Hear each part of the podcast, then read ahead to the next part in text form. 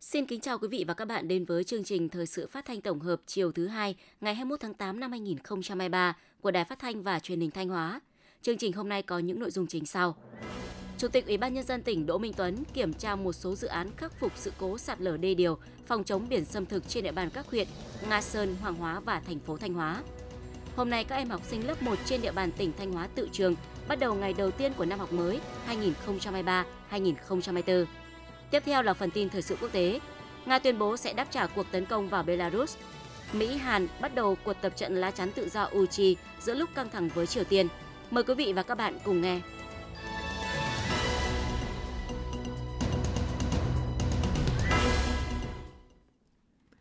Sáng nay, ngày 21 tháng 8, đồng chí Đỗ Minh Tuấn, Phó Bí thư tỉnh ủy, Chủ tịch Ủy ban dân tỉnh đã đi kiểm tra một số dự án khắc phục sự cố sạt lở đê điều, phòng chống biển xâm thực trên địa bàn các huyện Nga Sơn, Hoàng Hóa và thành phố Thanh Hóa. Tham gia đoàn công tác có lãnh đạo Sở Nông nghiệp Phát triển Nông thôn, Sở Tài chính, Sở Xây dựng và lãnh đạo các địa phương liên quan. Tin của phóng viên Hữu Đại. Chủ tịch Ủy ban nhân dân tỉnh Đỗ Minh Tuấn và đoàn công tác đã đến kiểm tra tiến độ khắc phục sự cố sụt lún sạt trượt mái đê tả sông Càn thuộc xã Nga Điền, huyện Nga Sơn. Đê tả sông Càn có chiều dài 9,12 km, là đê cấp 4, có nhiệm vụ ngăn lũ bảo vệ an toàn tính mạng tài sản của gần 2.000 nhân khẩu, hơn 1.100 ha đất tự nhiên của xã Nga Điền và các địa phương lân cận của huyện Nga Sơn. Đầu tháng 8 năm 2023, tại vị trí K6 cộng 570, K6 cộng 960, đê tả sông Càn xảy ra sự cố sạt, nứt mặt thân đê và mái đê phía sông. Ngay khi sự cố sụt lún xảy ra, các ngành chức năng và chính quyền địa phương đã nhanh chóng vào cuộc, đánh giá tìm hiểu nguyên nhân và xây dựng phương án xử lý. Chủ tịch Ủy ban nhân dân tỉnh Đỗ Minh Tuấn đánh giá cao việc chính quyền xã Nga Điền huyện Nga Sơn đã sớm phát hiện, chủ động cảnh báo và thực hiện các biện pháp bảo vệ ban đầu, đảm bảo an toàn tính mạng và tài sản cho người dân trên địa bàn. Đồng thời chỉ đạo các sở ngành chức năng, chính quyền huyện Nga Sơn khẩn trương xây dựng phương án bảo vệ đê sông Càn, xây dựng kế hoạch bảo đảm an toàn cho người dân trong khu vực tuyến đê theo phương châm 4 tại chỗ. Chủ tịch Ủy ban nhân dân tỉnh thống nhất chủ trương đầu tư nâng cấp đê sông Càn theo quy trình khẩn cấp về phòng chống thiên tai. Các sở ngành chức năng và huyện Nga Sơn căn cứ chức năng nhiệm vụ, khẩn trương hoàn thiện hồ sơ thủ tục thực hiện dự án theo quy định. Chủ tịch Ủy ban nhân dân tỉnh lưu ý, lựa chọn đơn vị tư vấn và nhà thầu thi công phải đảm bảo có kinh nghiệm và năng lực thi công các công trình khắc phục sự cố đê điều, đồng thời nhấn mạnh đây là dự án có tính chất khắc phục khẩn cấp nên tiến độ cũng phải đảm bảo nhanh chóng khẩn cấp. Bên cạnh đó, chất lượng công trình phải được đặt lên hàng đầu nhằm đảm bảo phục vụ tốt nhất đời sống người dân cũng như đảm bảo an toàn tính mạng tài sản của nhân dân trong mùa mưa bão. Tiếp đó, Chủ tịch Ủy ban nhân dân tỉnh Đỗ Minh Tuấn cùng đoàn công tác đã đến kiểm tra tiến độ thi công dự án xử lý khẩn cấp chống sạt lở, xâm thực biển khu vực cửa Lạch Hới thuộc Tôn Tân Xuân, xã Hoàng Phụ, huyện Hoàng Hóa. Đến tháng 10 năm 2022, Chủ tịch Ủy ban nhân dân tỉnh đã ban hành quyết định công bố tình huống khẩn cấp, đồng thời cho thực hiện dự án xử lý khẩn cấp chống sạt lở xâm thực biển tại khu vực này. Dự án có tổng mức đầu tư hơn 155 tỷ đồng. Đến nay, đơn vị thi công đã thi công đạt khoảng 63% giá trị hợp đồng, dự kiến sẽ hoàn thành trong tháng 9 năm 2023.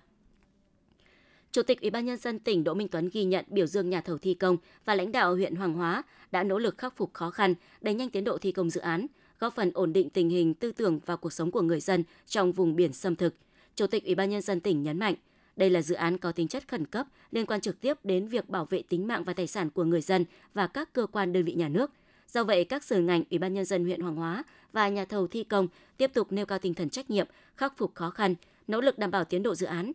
Trước những khó khăn liên quan đến nguyên vật liệu, quá trình thi công phụ thuộc vào thủy triều và phải thực hiện thường xuyên thi công vào ban đêm, Chủ tịch Ủy ban nhân dân tỉnh đã động viên nhà thầu tiếp tục nỗ lực khắc phục, đẩy nhanh tiến độ và bảo đảm chất lượng, sớm đưa công trình vào sử dụng. Cũng trong chương trình công tác, Chủ tịch Ủy ban nhân dân tỉnh Đỗ Minh Tuấn đã đến kiểm tra khu vực trọng điểm đê tả sông Mã tại xã Hoàng Đại, thành phố Thanh Hóa. Do ảnh hưởng cơn bão số 4 và mưa lớn năm 2022, mái đê phía sông đoạn từ K49 cộng 950, K50 cộng 950 đê tả sông Mã, xã Hoàng Đại bị sụt lún với chiều dài khoảng 1.000 mét. Đặc biệt có hai vị trí xuất hiện cùng trượt và sụt lún sâu, điểm sụt lún sâu nhất 1,3 mét ngay sát chân đê. Chủ tịch Ủy ban nhân dân tỉnh yêu cầu các ngành chức năng, chính quyền địa phương khẩn trương hoàn thiện hồ sơ thủ tục, triển khai công tác khắc phục sự cố sụt lún theo phương án trọng điểm hộ đê phòng chống lụt bão cấp tỉnh năm 2023 đề tả sông Mã, đảm bảo hoàn thành dự án trước tháng 11 năm 2023. Thưa quý vị và các bạn, công khai chủ trương chính sách của nhà nước, minh bạch trong chi trả và các bước thực hiện góp phần quan trọng trong việc đảm bảo công tác giải phóng mặt bằng được thực hiện theo quy định của pháp luật. Xác định được điều đó, huyện Hậu Lộc đã tăng cường tính công khai minh bạch trong giải phóng mặt bằng, từ đó nhận được sự đồng thuận của người dân khi triển khai các dự án của nhà nước, phóng viên Đình Hà phản ánh. Thực hiện nhiệm vụ giải phóng mặt bằng phục vụ thi công tuyến đường bộ ven biển với chiều dài gần 12 km, đến nay huyện Hậu Lộc đã bàn giao xong toàn bộ diện tích đất nông nghiệp cho chủ đầu tư. Đối với diện tích liên quan đến đất ở, huyện Hậu Lộc đã thực hiện xong các bước kiểm kê áp giá, ban hành quyết định thu hồi đất. Cùng với chuẩn bị các bước chi trả tiền bồi thường giải phóng mặt bằng, huyện Hậu Lộc cũng tích cực tuyên truyền để người dân khẩn trương bàn giao mặt bằng. Phần đấu chậm nhất ngày 31 tháng 12 sẽ hoàn thành công tác giải phóng mặt bằng. Ông Phạm Văn Hưởng, thôn Minh Thịnh, xã Minh Lộc, huyện Hậu Lộc, tỉnh Thanh Hóa nói. Rồi trong quá trình à, thi công để giải phóng mặt bằng cái tuyến đường ven biển này thì cũng được các cấp chính quyền thông báo bằng văn bản và thông báo để tập hợp những cuộc họp để triệu ý kiến dân và tham gia ý kiến. Thì ngoài ra thì cũng có những thông tin thì thông tin bằng văn bản ờ, chủ yếu là bằng văn bản ờ, đến tận tay những người dân tham gia các cuộc họp. Năm 2023, huyện Hậu Lộc có nhiệm vụ giải phóng mặt bằng phục vụ 23 dự án. Đến nay có 4 dự án đã bàn giao 100% mặt bằng sạch cho chủ đầu tư. Xác định công tác giải phóng mặt bằng là nhiệm vụ chính trị quan trọng và phức tạp, nên cùng với việc thực hiện tốt công tác tuyên truyền, vận động người dân hiểu và ủng hộ các dự án vì lợi ích chung của quốc gia, của tỉnh và địa phương. Điều quan trọng là phải đảm bảo cho người dân được hưởng những quyền lợi tốt nhất theo quy định của pháp luật. Huyện Hậu Lộc xác định trong tất cả các khâu, các bước thực hiện đều phải được công khai, minh bạch, rõ ràng để người dân được biết, được tham gia thực hiện cũng như giám sát, từ đó đảm bảo tốt nhất quyền lợi ích chính đáng của nhân dân. Ông Trịnh Cao Sơn, Phó Chủ tịch Ủy ban nhân dân huyện Hậu Lộc, tỉnh Thanh Hóa cho biết. Đối với công tác giải phóng bằng trên bàn huyện Hậu Lộc thì tất cả các dự án tại huyện Hậu Lộc đều thực hiện theo đúng theo quyết định số 16 của dân tỉnh năm 2013. Trong quá trình thành lập hội đồng giải bằng thì ngoài ra huyện Hậu Lộc thì mời thêm cơ quan công an, thanh tra, tư pháp và mặt trận tổ quốc các đoàn thể vào giám sát ngay từ công tác cân bằng từ ban đầu. Thứ hai là tổ chức họp dân à, công khai thông tin về dự án, các cơ chế chính sách à, bồi thường giải phóng mặt bằng và photo tài liệu gửi cho ủy ban dân cấp xã, ban thôn rồi đến từng người dân để nghiên cứu. Thứ ba là tổ chức niêm yết công khai toàn bộ dự toán của bồi thường giải phóng bằng rồi phương án bố trí tái định cư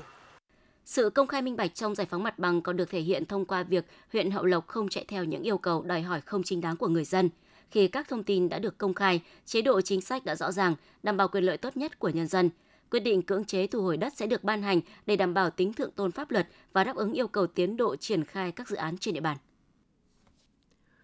Sáng 21 tháng 8, tại huyện Mường Lát, Viện Nông nghiệp Thanh Hóa phối hợp với Ủy ban dân huyện Mường Lát tổ chức công bố và bàn giao kết quả nghiên cứu xây dựng bản đồ thổ nhưỡng nông hóa huyện Mường Lát phục vụ chuyển đổi cơ cấu cây trồng và lập đề án phát triển rừng bền vững huyện Mường Lát giai đoạn 2021-2030, tầm nhìn đến năm 2045. Tại hội nghị, các đại biểu đã được nghe lãnh đạo Viện Nông nghiệp Thanh Hóa khái quát tình hình khai thác tối đa nguồn tài nguyên đất đai, sử dụng hợp lý, hiệu quả trong sản xuất nông lâm nghiệp, phục vụ đề án phát triển rừng bền vững huyện Mường Lát giai đoạn 2021-2030, tầm nhìn đến 2045. Viện Nông nghiệp Thanh Hóa là đơn vị được Ủy ban dân tỉnh giao nhiệm vụ xây dựng đề án. Trong quá trình xây dựng, đã phối hợp với Ủy ban dân huyện và các đơn vị có liên quan để xây dựng bản đồ thổ nhưỡng, nông hóa, phục vụ đánh giá chất lượng đất, đánh giá thích nghi cây trồng và đề xuất hướng sử dụng hiệu quả bền vững.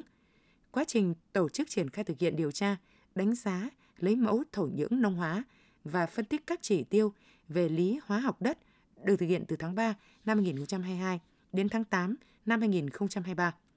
Tại hội nghị, Viện Nông nghiệp Thanh Hóa đã công bố và bàn giao kết quả nghiên cứu xây dựng bản đồ thổ nhưỡng nông hóa huyện Mường Lát.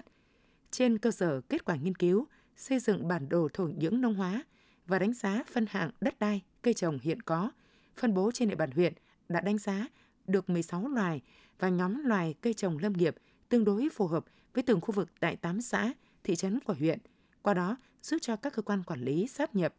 giám sát, cập nhật tình hình sử dụng đất sản xuất nông lâm nghiệp và xây dựng phương án quy hoạch sử dụng đất nông nghiệp hợp lý, đồng thời giúp người nông dân tra cứu về hiện trạng sử dụng đất, đặc điểm đất đai, mức độ thích hợp của các loại cây trồng và bón phân cân đối cho cây trồng đạt hiệu quả. Thực hiện nghị quyết số 35 ngày 22 tháng 10 năm 2018 của Bộ Chính trị về tăng cường bảo vệ nền tảng tư tưởng của Đảng, đấu tranh phản bác các quan điểm sai trái thù địch trong tình hình mới – năm 2019, huyện ủy Quảng Sương đã thành lập Ban chỉ đạo 35 và tổ thư ký của ban để triển khai thực hiện các nhiệm vụ của nghị quyết. Năm năm qua, với nhiều mục tiêu giải pháp cụ thể đã góp phần nâng cao chất lượng công tác bảo vệ nền tảng tư tưởng của Đảng, đấu tranh phản bác các quan điểm sai trái thù địch trên địa bàn. Công tác tuyên truyền được huyện xác định là nhiệm vụ quan trọng trong việc phủ xanh thông tin tích cực, nên hàng năm, ban chỉ đạo và các thành viên đều được tập huấn bồi dưỡng kiến thức, kỹ năng, nắm bắt tình hình dư luận xã hội, tổ chức hội nghị báo cáo viên và định hướng dư luận xã hội kịp thời, cung cấp những nguồn tin chính thống cho cán bộ, đảng viên và nhân dân, nâng cao nhận thức, có tư tưởng lập trường vững vàng.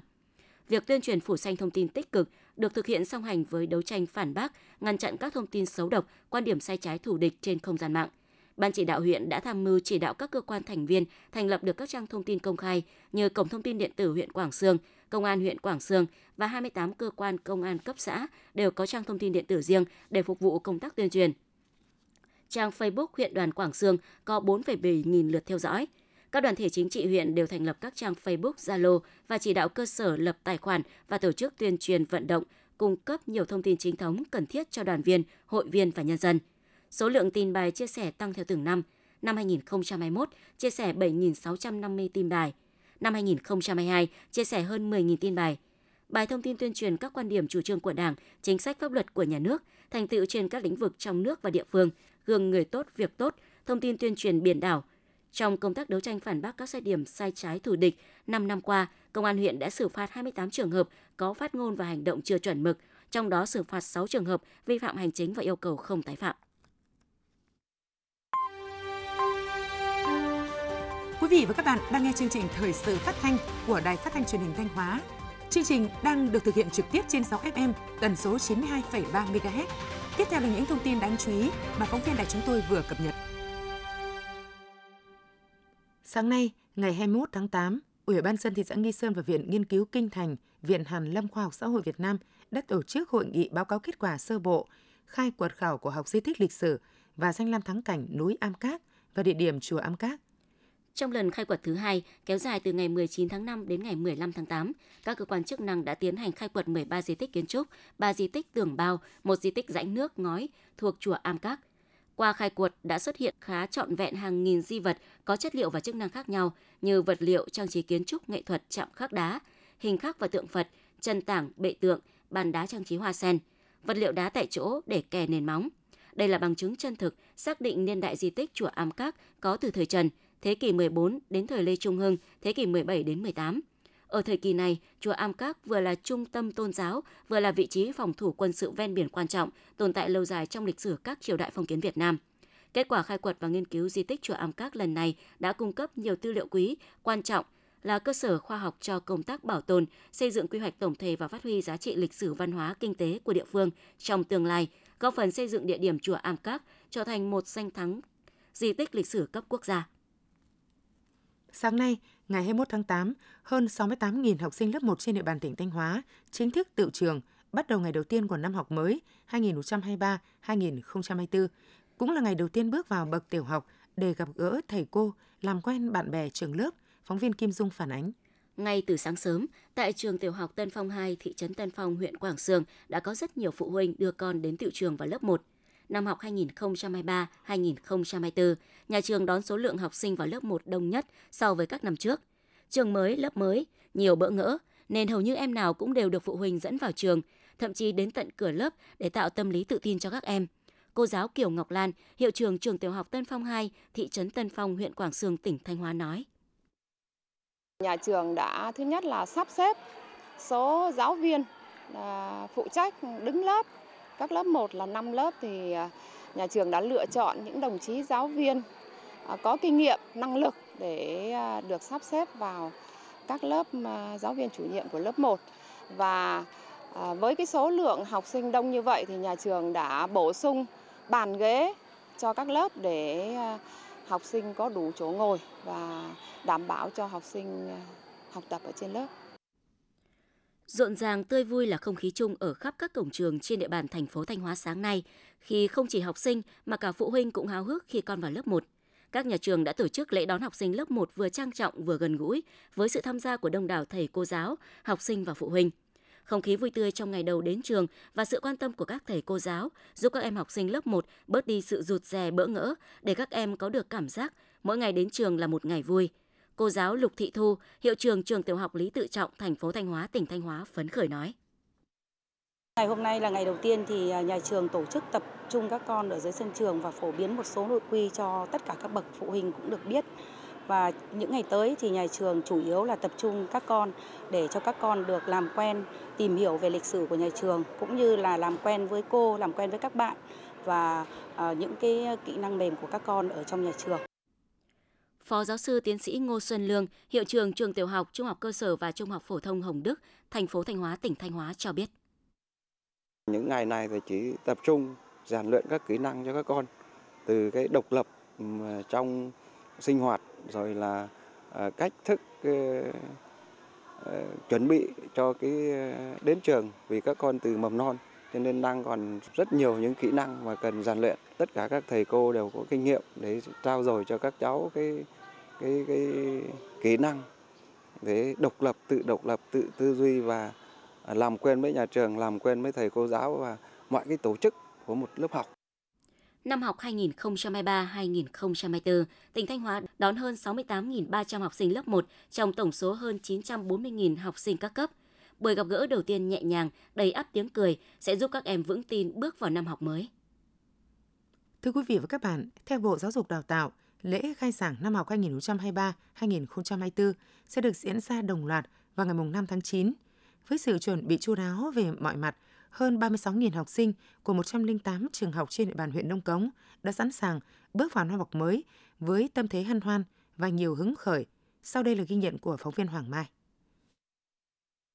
Năm học này, trường tiểu học Vạn Hòa được xây dựng ngôi nhà 2 tầng với 10 phòng học, tổng kinh phí 6 tỷ đồng từ nguồn ngân sách xã và huyện Nông Cống. Hiện nay, nhà thầu thi công đang khẩn trương hoàn tất các hạng mục để đưa vào sử dụng trong năm học 2023-2024. Đây là điều kiện thuận lợi để trường tiểu học Vạn Hòa tái công nhận trường đạt chuẩn quốc gia mức độ 2 trong năm học mới. Thầy Phạm Hữu Long, hiệu trưởng trường tiểu học Vạn Hòa huyện Nông Cống cho biết. Hiện tại như vậy địa phương cũng đang đầu tư xây dựng cho 10 phòng học mới và cho đến nay nhà thầu là à, cho tăng cường thợ để rồi hoàn thiện à, sớm đưa vào sử dụng trong năm. Rồi một số cái trang thiết bị như máy tính, sân vườn rồi nhà vệ sinh những cái đó cũng sẽ được tăng cường và nâng tầm lên cho nó có cái điều kiện để đảm bảo chuẩn. Còn tại trường Trung học cơ sở Thăng Long, những ngày này, các thầy cô giáo nhà trường đã và đang tổ chức dọn vệ sinh, chỉnh trang khuôn viên để phục vụ học sinh trở lại trường. Ngoài ra, trong năm học mới này, nhà trường cũng được cấp trên đầu tư thêm các trang thiết bị để phục vụ cho chương trình giáo dục phổ thông mới và công nhận trường chuẩn quốc gia. Cô giáo Nguyễn Thị Tám, hiệu trưởng trường Trung học cơ sở Thăng Long huyện Nông Cống cho biết. Năm nay thì nhà trường Trung học cơ sở Thăng Long của chúng tôi thì à, cũng à, đón nhận à, kiểm định chất lượng và đón nhận trường chuẩn quốc gia. Vì vậy mà cũng được đảng ủy, ủy ban, chính quyền địa phương và các đoàn thể cũng như là nhân dân địa phương rất quan tâm ủng hộ. Năm nay thì cũng tu bổ được một phòng thực hành hóa sinh à, trị giá 135 triệu đồng. À, phòng đọc à, học sinh, phòng đọc giáo viên, phòng truyền thống, thư viện xanh và quyết vôi ve tất cả 36 phòng Năm học 2023-2024, huyện Nông Cống có trên 36.000 học sinh ở các cấp học. Bên cạnh công tác nâng cấp, sửa chữa, cải tạo cơ sở vật chất trường lớp, Phòng Giáo dục Đào tạo huyện cũng chỉ đạo các trường phân công cán bộ, giáo viên tham gia các chương trình tập huấn về giảng dạy chương trình sách giáo khoa mới, đáp ứng yêu cầu đổi mới căn bản toàn diện giáo dục và đào tạo. Mặc dù cũng như nhiều địa phương trong tỉnh, đội ngũ giáo viên trên địa bàn huyện còn thiếu, tuy nhiên ngành giáo dục huyện Nông Cống cũng đã khắc phục khó khăn, quyết tâm đổi mới, nâng cao chất lượng giáo dục – Đến thời điểm này, công tác chuẩn bị các điều kiện cho năm học mới đã được ngành giáo dục huyện Nông Cống thực hiện cơ bản hoàn tất. Ông Lương Khắc Bình, Phó phòng giáo dục huyện Nông Cống cho biết. Phòng giáo dục đào tạo cũng đã tham mưu cho huyện ủy, ủy ban nhân dân trong cái việc tuyển dụng. Trong đó thì à, phòng cũng đã yêu cầu các trường động viên giáo viên, cán bộ quản lý dạy thêm giờ. Thứ hai là phòng giáo dục đào tạo cũng đã tham mưu cho huyện để rồi điều chuyển giáo viên rồi tăng cường giáo viên dạy lên trường để đảm bảo cái điều kiện dạy học cho học sinh của năm học 2023-2024. Cái thứ hai là tham mưu cho cấp ủy chính quyền địa phương tập trung các cái nguồn lực xây dựng cơ sở vật chất, sung mua sắm trang thiết bị, đồ dùng để học cho các nhà trường. Hiện nay, huyện Nông Cống đã có 91 trường đã được công nhận đạt chuẩn quốc gia, đạt tỷ lệ 88,3%. Tuy nhiên, cơ sở vật chất trường lớp và thiết bị dạy học vẫn còn thiếu. Trong thời gian tới, huyện Nông Cống sẽ tiếp tục tăng cường các nguồn lực, kêu gọi xã hội hóa để bổ sung cơ sở vật chất trường học để đáp ứng yêu cầu dạy học 2 buổi một ngày và thực hiện chương trình đổi mới giáo dục phổ thông có hiệu quả. Trong những năm qua, dù còn bộn bề những khó khăn thiếu thốn về cơ sở vật chất, song được sự quan tâm chỉ đạo sát sao kịp thời của cấp ủy Đảng, chính quyền, tập thể trường tiểu học và trung học cơ sở Sơn Lư, khu 5 thị trấn Sơn Lư huyện Quan Sơn đã và đang nỗ lực hết mình trong sự nghiệp phát triển giáo dục. Với phương châm nâng cao chất lượng giáo dục toàn diện, trong đó duy trì chất lượng giáo dục mũi nhọn, trường tiểu học và trung học cơ sở Sơn Lư đã tranh thủ sự quan tâm của các cấp ngành, củng cố cơ sở vật chất, trang thiết bị phục vụ cho việc dạy và học. Ban giám hiệu trường tập trung xây dựng đội ngũ giáo viên vững mạnh, tạo môi trường sư phạm lành mạnh, thân thiện để mỗi thầy cô giáo thực sự là tấm gương đạo đức, tự học và sáng tạo cho học sinh noi theo. Đối với học sinh, nhà trường cũng luôn quan tâm đến chất lượng học tập của các em thông qua sự phối hợp với các tổ chức trên địa bàn thị trấn, nắm bắt quản lý học sinh chặt chẽ. Với sự nỗ lực không ngừng cùng sự nhiệt huyết, yêu nghề, nhiều cán bộ giáo viên trong trường đã gặt hái được nhiều kết quả đáng tự hào. Năm học 2022-2023, trường có 10 giáo viên giỏi cấp huyện. Trong các kỳ thi cấp tỉnh, cấp huyện, học sinh nhà trường đạt 5 giải cấp tỉnh và 72 giải cấp huyện – Đặc biệt khối tiểu học và trung học cơ sở, giao lưu câu lạc bộ toán tiếng Việt khối 4 năm và kỳ thi học sinh giỏi cấp huyện các môn văn hóa 6, 7, 8 đều có thành tích cao, xếp thứ nhất toàn huyện Quan Sơn ở cả hai bậc học. Nhờ những thành tích trên, nhà trường được cụm thi đua, vinh danh và đề nghị Chủ tịch Ủy ban Nhân dân tỉnh tặng cờ thi đua. Phân đấu đạt chuẩn huyện nông thôn mới vào năm 2025, ngay từ đầu nhiệm kỳ, Ngọc Lặc đã dồn lực để phát triển kinh tế. Huyện ủy, Ủy ban dân huyện đã chỉ đạo các xã, thị trấn tập trung dồn điền đổi thửa, tích tụ đất đai, từng bước hình thành các vùng sản xuất nông nghiệp theo hướng chuyên canh, đẩy mạnh áp dụng cơ giới hóa đồng bộ và sản xuất. Ủy ban dân huyện cũng ban hành đề án phát triển cây ăn quả trên địa bàn huyện Ngọc Lặc giai đoạn 2021-2025. Đề án thí điểm trồng mít thái và chăn nuôi gà thầy dưới tán cây tại thôn mới xã Mỹ Tân giai đoạn 2022-2025 và khuyến khích người dân ứng dụng rộng rãi tiến bộ khoa học công nghệ và sản xuất – với nhiều giải pháp được triển khai, sản lượng lương thực bình quân giai đoạn 2021-2023 đạt 56,5 nghìn tấn, vượt 1,5 nghìn tấn so với mục tiêu nghị quyết đề ra. Toàn huyện đã chuyển đổi được hơn 56 ha đất trồng lúa kém hiệu quả sang các loại cây trồng có giá trị cao. Hiện nay trên địa bàn huyện đã hình thành vùng sản xuất rau an toàn tập trung, vùng sản xuất ken quả tập trung. Đặc biệt, sản phẩm vải không hạt trồng theo chuẩn Việt Gáp, Global Gap của công ty trách nhiệm hữu hạn nông nghiệp công nghệ cao Hồ Gươm, Sông Âm đã cho thu hoạch lứa đầu, được xuất khẩu sang thị trường Anh và Nhật Bản, mở ra cơ hội lớn cho ngành nông nghiệp công nghệ cao mà tỉnh và huyện đang hướng tới. Kinh tế phát triển, đời sống nhân dân ngày càng được nâng cao. Năm 2023, thu nhập bình quân đầu người của huyện ước đạt 50,06 triệu đồng, tăng 11,12% so với năm 2020. Nhờ đó, nhân dân có điều kiện đóng góp ủng hộ địa phương xây dựng nông thôn mới – Giai đoạn 2021-2023, Ngọc Lặc đã huy động hơn 371 tỷ đồng cho chương trình xây dựng nông thôn mới.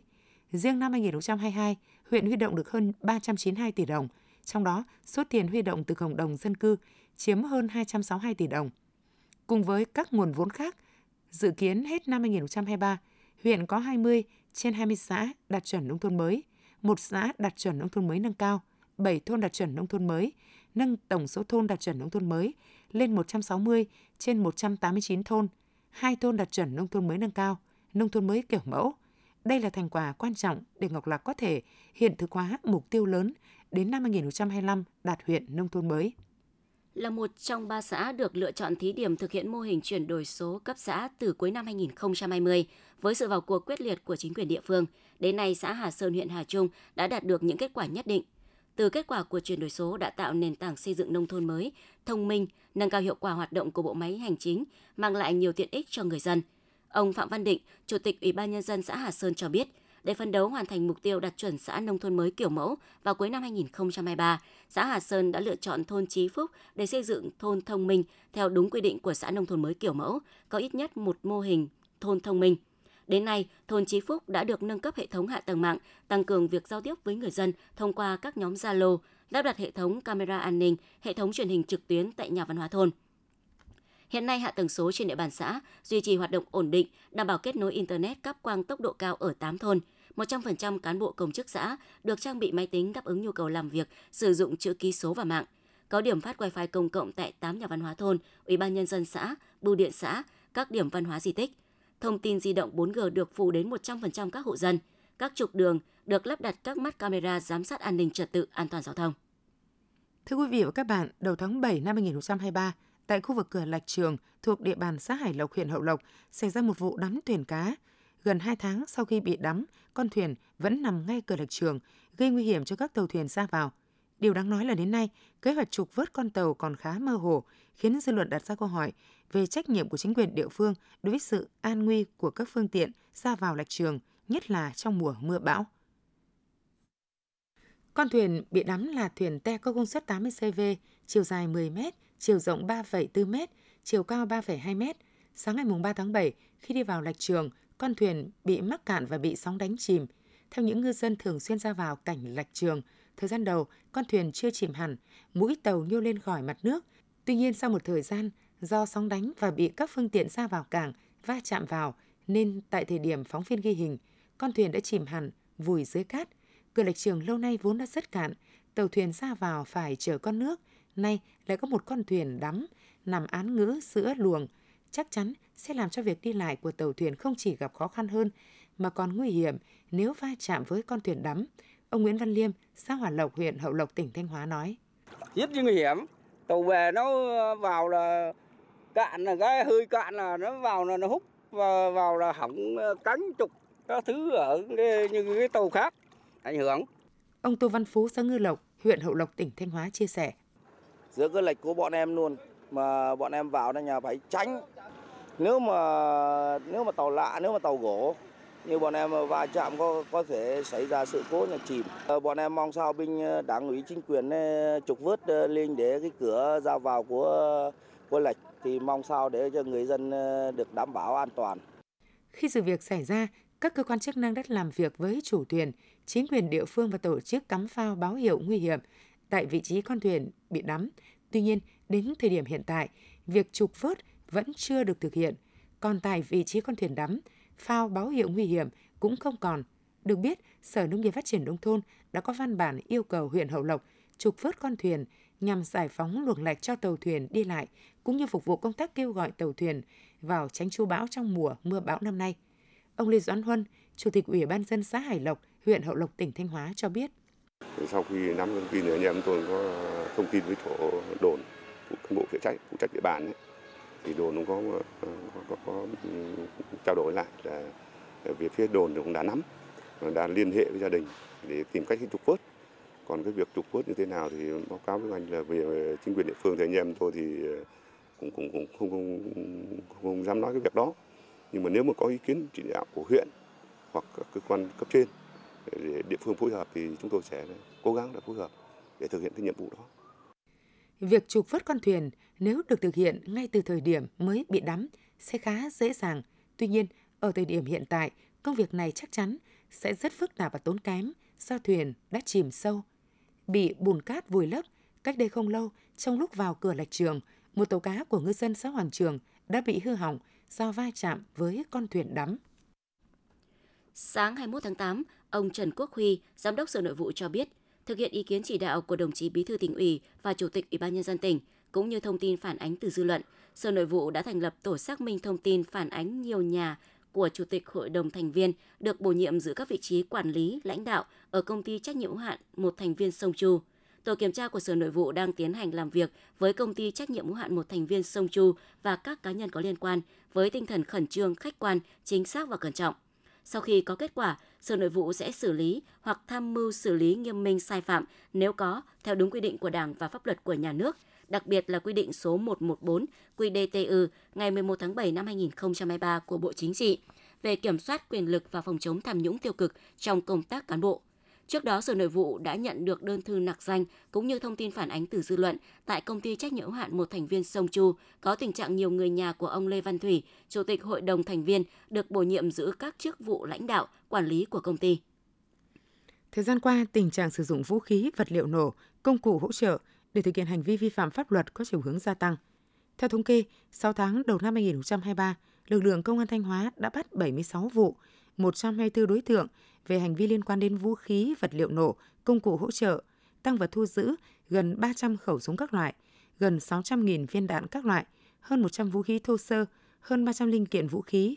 Để phòng ngừa, đấu tranh có hiệu quả với loại tội phạm này, Công an tỉnh Thanh Hóa khuyến cáo đến người dân, theo đó không sản xuất chế tạo, tàng trữ sử dụng, vận chuyển, mua bán trái phép, không tiếp tay, giúp sức cho các hành vi vi phạm pháp luật về vũ khí, vật liệu nổ.